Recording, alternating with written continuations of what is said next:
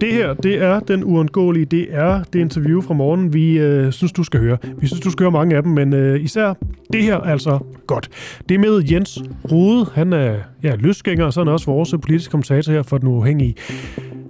Han er også tidligere medlem af Radikale, og det handler om de radikale, fordi hvad sker der nu, hvis Sofie Carsten Nielsen hun ikke kommer ind? Ja, så sker der det, hun ikke kan fortsætte med at være formand for de radikale.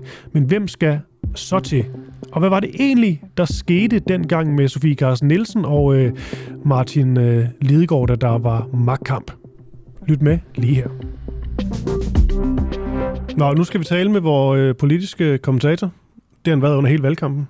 Han hedder Jens Rohde. Det er rigtigt, han er løsgænger. Og det er vel egentlig bare pointen, han er på vej ud af politik. Det er rigtigt. Så han har ikke nogen partier, han skal leve op til, og han kan bare tale frit. Omvendt, og det gør han også. Ja, og omvendt så har han jo så også dugfrisk i erindringen været i berøring med det politiske system og det politiske spil. Og måske vil der efter valget blive igangsat et nyt politisk spil hos netop Jens Rohdes gamle parti, Radikale. Spørgsmålet er, om de skal have ny politisk leder, og hvem det i så fald skal være. For Radikale Venstre, de har nogle lidt særlige regler, som gør, at hvis Sofie Carsten Nielsen ikke bliver valgt ind i Folketinget, hun stiller op i København, så vidt jeg ved. Hvis hun ikke bliver valgt ind, så kan hun ikke fortsætte som formand for Radikale Venstre. Man kan jo i virkeligheden godt være formand for et parti, uden at sidde i Folketinget. Sådan foregår det altså ikke i Radikale Venstre. Det er det, vi skal tale med Jens Rohde om. Ja, og så er det jo sådan, at de her prognoser lige nu indikerer, at hun simpelthen ikke bliver valgt ind, og det er altså ret vildt. Men det minder jo lidt om den der, kan du huske, der Anders Samuelsen som formand for det var alliance, som ikke kom ind? Jamen, det var simpelthen det var skrækkeligt, da han så skulle gå af. Det var virkelig smertefuldt at se på. Det er vildt. Nå, det gjorde ondt på ham, ikke? Men altså, man kan sige, og det ved jeg ikke, det kan Jens Rohde måske svare bedre på, men uagtet de her regler, jeg tænker da måske ikke, at hvis hun får det valg, hun står til at få, og hvis hun så til med ikke kommer ind, vil hun vel ikke blive siddende anyways, Jens Rohde, eller hvad tænker du? Godmorgen. Godmorgen. Nej, det vil blive svært, men nu er det også teknisk umuligt, fordi Radikale Venstre vælger deres politiske leder ud fra Folketingsgruppens midte, som det hedder. Så det er sådan en helt særlig konstruktion, man har i Radikale Venstre, som handler om, at det er vigtigt at sende signalet om, at det ikke er baglandet, der kan diktere Folketingsgruppen noget som helst. Det tror jeg noget. Hvad synes du om det? Andre partier. Jamen, det har jo, altså på sin vis har det sin egen skønhed, at man på en eller anden måde får spredt magten mellem en formand og en politisk leder inde i Folketinget. Men mig bekendt, så var det jo baglandet, der pressede Folketingsgruppen til at lave det der stunt med at få at der skulle være en konsekvens over for Mette Frederiksen i forhold til Mink-sagen og Mink-kommissionens rapport. Så man kan jo diskutere, om det er papir eller om det er virkelighed. Sagen er i hvert fald, at Sofie Carsten Nielsen kan ikke være politisk leder i Radikale Venstre, medmindre hun er medlem af Folketingsgruppen. Og nu refererer du lidt selv til det, Jens Rohde. Du siger, det er baglandet, som pressede Sofie Carsten Nielsen til, at jeg ved ikke, om de var specifikke på konsekvensen, men at der skulle være en konsekvens efter Mink-kommissionens rapport. Nej, så for regeringen... Altså selve konsekvensen, altså selve udførelsen af konsekvensen er ifølge mine kilder noget, som en praktikant udtænkte, da der skulle være en eller anden konsekvens, og den åd Folketingsgruppen så. Ja, det kan man så diskutere visdommen i den dag i dag. Men det er kilder, jeg har, og det er ikke noget, jeg har. Jo, men har du hørt det fra flere uafhængige kilder? Ja, det har jeg. Nå, spændende. Nå ja, men det er jo også ligegyldigt, hvor et forslag kommer fra. Det handler vel mere om dem, der skal udføre det, synes, at det er et godt forslag. Det har de jo så nok syntes, siden at det var det, de ligesom gik med.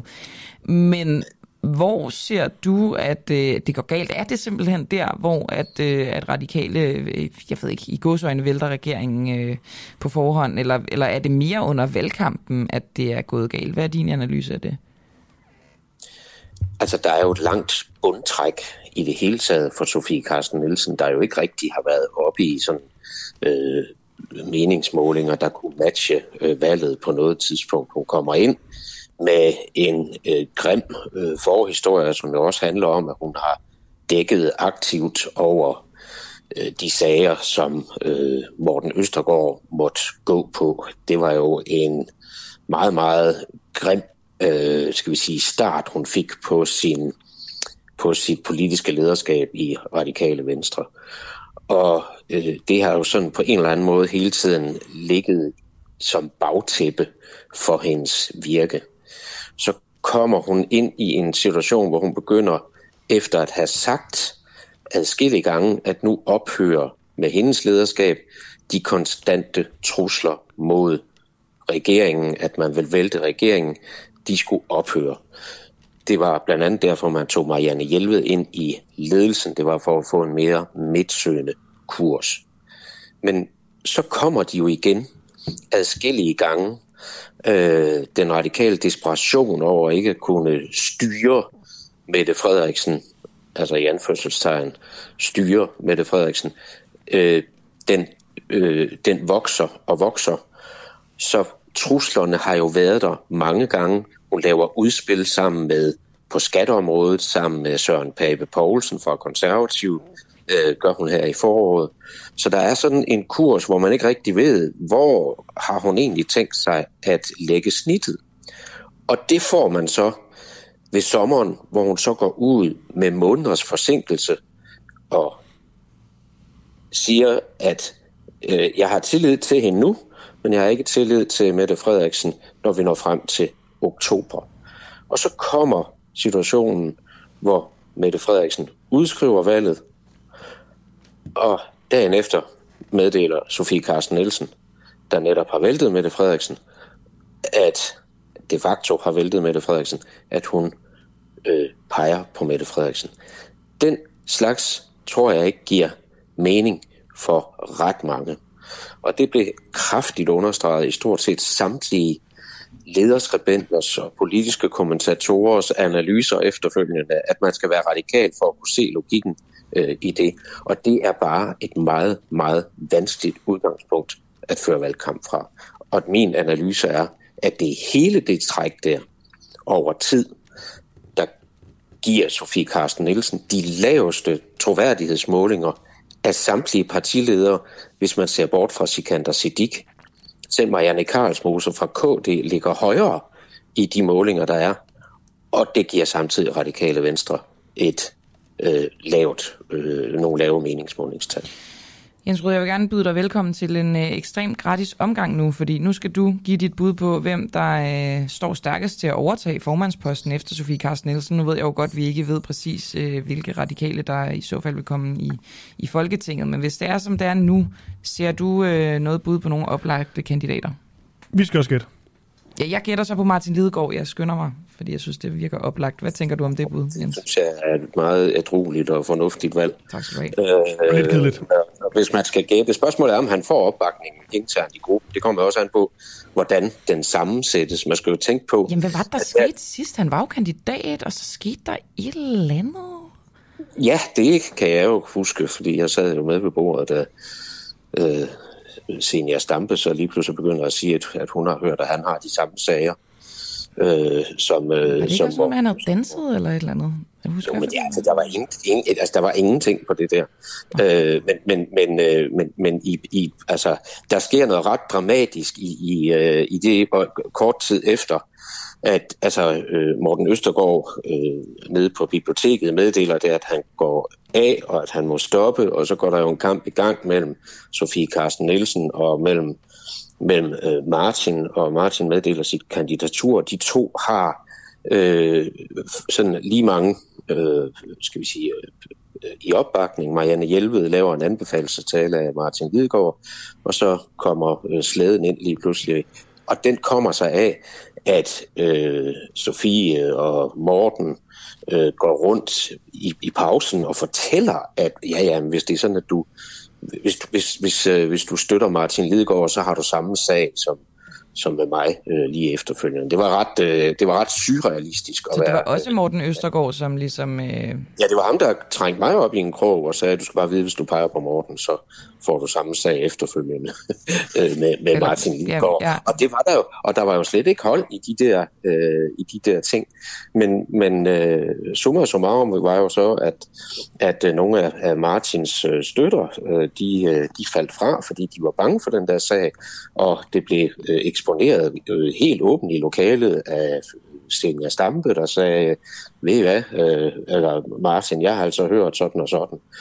Altså, Morten Østergaard og Sofie Carsten Nielsen går rundt og siger, hvis I peger på Lidegaard, så får I samme sag som med mig, altså det vil sige Morten Østergaard. Ja. Okay. Helt surrealistisk lige efter, at Morten Østergaard er gået af. Men det er jo sådan, det kommer i stand. Det er jo også meget... altså, Carsten Nielsen vinder kampen over Martin Lidegaard. Havde Zenia Stampe konkrete eksempler på, eller var det også bare fordi... Nej, det var bare, hun nævnte det ud i rummet.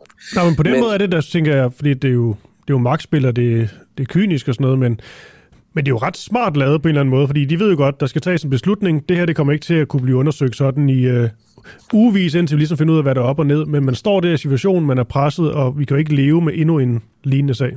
Det er rigtigt. Ja, det var meget smart, men det var jo så også det, der gjorde, at Martin Lidegaard og jeg blandt andre afsøgte mulighederne efterfølgende for, eller drøftede, om vi skulle starte noget helt nyt for os selv. Men hvordan kan han blive siddende? Undskyld, Jens Rohde, hvis han ikke har gjort det, hvordan kan han blive siddende i folketingsgruppen, når de har sniløbet ham på den? Altså, det der helt, jeg kan fortælle, at vi begge to havde det fysisk så dårligt med at komme til folketingsgruppens møder, at vi simpelthen næsten ikke magtede det i den efterfølgende periode, fordi vi var jo også vidne om Sofie Carsten Nielsens aktive medvirken til at dække over Morten Østergaards sager, så det var meget, meget svært. Men jeg troede... Men det er jo historie nu, og det der ligger, det er jo spørgsmålet er, om det så er en Andreas Steenberg, eller om det er en Martin, som er politisk ordfører i dag, og som jo har dannet makkerpar med Sofie hele vejen igennem, eller om det så bliver Martin Lidegaard. Men skal radikale gøre det bedste for radikale, så må man pege på Martin Lidegaard, hvis der skal en ny leder til. Jens Rohde, må jeg lige høre det, du nævner her. Du bliver bare nysgerrig. Altså, der er Lidegaard, der så går sammen efterfølgende og snakker om at lave noget nyt. Altså, var I sådan tæt på at gøre det sådan mere konkret, eller var det bare en sådan et løs tanke? Jo, vi arbejdede sammen med et politisk program, ret minutiøst, og Martin fik jo erhvervet sig retten til navnet Midten. Så det arbejde var seriøst i gang, men det stopper så på et tidspunkt, blandt andet fordi jeg meddeler, at jeg simpelthen ikke længere kan sidde i Radikale Venstre. Altså, jeg kunne ikke være i den der spaltning med at sidde og lave... Der var også mange rygter om, at vi havde gang i det, og jeg kunne ikke blive ved med at sidde i den der i det der spændingsfelt med at skulle gå til gruppemøder og så videre, og samtidig så kom der jo, havde jeg nogle konflikter. Altså jeg havde jo en viden fra kilderne selv om, hvad det var, der var foregået. Og nogen vil måske også huske, at jeg i efterårsferien lavede et meget langt opslag om, at jeg siger, hvad nu hvis Ida Auken har ret i det, hun siger? Altså, hvad der var foregået? Om ledelsens dækken, og det var jo, fordi jeg havde den viden helt aktiv fra kilderne selv, om at de var blevet ringet op og blevet bedt om at holde mund med det foregået. Så det var meget dramatisk og meget...